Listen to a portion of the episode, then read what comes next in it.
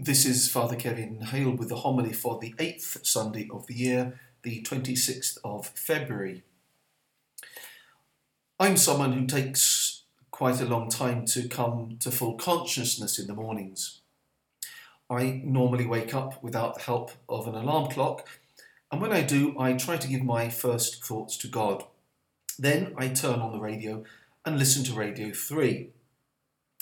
When I've got the news headlines, I'm just about ready to stir, but it's getting more difficult and taking a bit longer each passing year. But I am grateful for those musical wake up calls I get because they ease me into the day. And if it's music that I like that's being played, it puts me in the right frame of mind. Some of us need a more drastic wake up call, and sometimes we need a jolt or a shock to make us move. In life, sometimes we need those jolts or shocks to make us take stock and evaluate. These sometimes come as health scares or perhaps the kind and corrective words of a friend pointing out to us a wrong path that we may be on. And Jesus often shocks us into a new level of awareness. In the Sermon on the Mount, he does this by issuing a wake up call in his radicalization of the teaching of the prophets. He's purposely bringing the pendulum back in the opposite direction by exaggerating things the other way. He's compelling us to think that something else might be the case. As he says at the beginning of the Gospel regarding the serving of two masters, it's about mastery and slavery. He's compelling us to choose and to think about what it is that masters us. Everyone has something that is of ultimate importance, there'll be one centre of gravity for all of us, something we seek with all our hearts. Jesus is asking us to make God and God alone that focus, which doesn't mean God is calling everyone to become a monk or wanting everyone to lead a life of solitude with Him in the desert. For some, that's what God does want.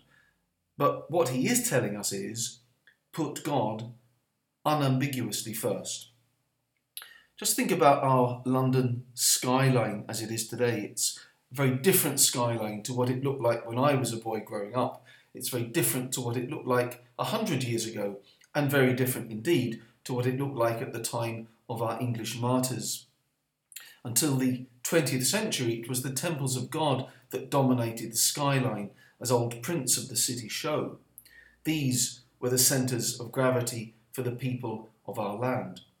But what dominates the skyline now are the centres of commerce, the banks, and the financial institutions. The temples of Mammon, which have become the new centres of gravity for the nation, the institutions that ensure our security and happiness on earth. It isn't hard to see that, but Jesus wants us to see that life is much more than worrying about our bodies, our food, and clothing. If life is a gift from God, then it's under the loving providence of God. He has made us with a definite purpose in mind. He knows every molecule of our bodies, and so He can't ever forget us any more than a mother can forget her infant, as Isaiah says in the first reading. God cannot forget anything that He's made, and therefore our life has to be finally about Him. If we place Him first and foremost at the centre, then everything else will fall into place. That's why I find those words very consoling. Seek first the kingdom of God, and everything else will be given to you. God first, and then He will provide everything else we know and enjoy on earth. It's not either or. Christianity is both and. But our lives, sadly, tend to revolve around mammon, which we allow to dominate us. When material things come into sharp focus, God goes into soft focus. If God is not in sharp focus, then material things will substitute for God and the things of God. And when that happens, we seek greater and greater happiness in stuff which, by its very nature, is passing and can't fulfill what we were made for. If God isn't the guiding principle of life, then we will look for more and more comfort in those things which make us more and more empty so each year we get a special alarm call when Lent arrives so that we can bring our lives back into sharper focus, into a God focus.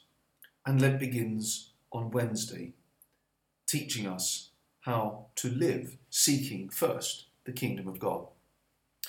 And I'd like to propose to you that we might live this Lent seeing it as the joyful springtime of our souls, which is what it's meant to be. Lent shouldn't be seen as a time of pain or some inner torture that we put ourselves through.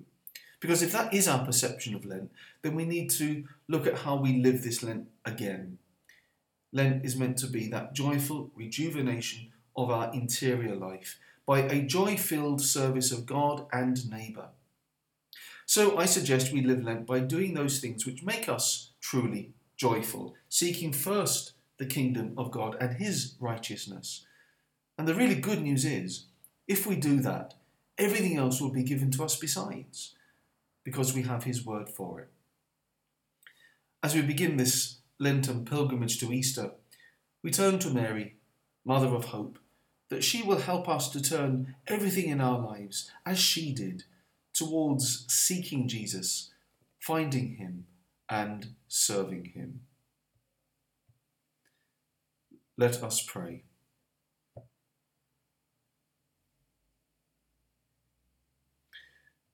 Almighty and eternal God, let neither the cares of this life nor what we do divert us from you, so that the course of our lives may be always centered on your love and our trust in you. We ask this through Christ our Lord. Amen.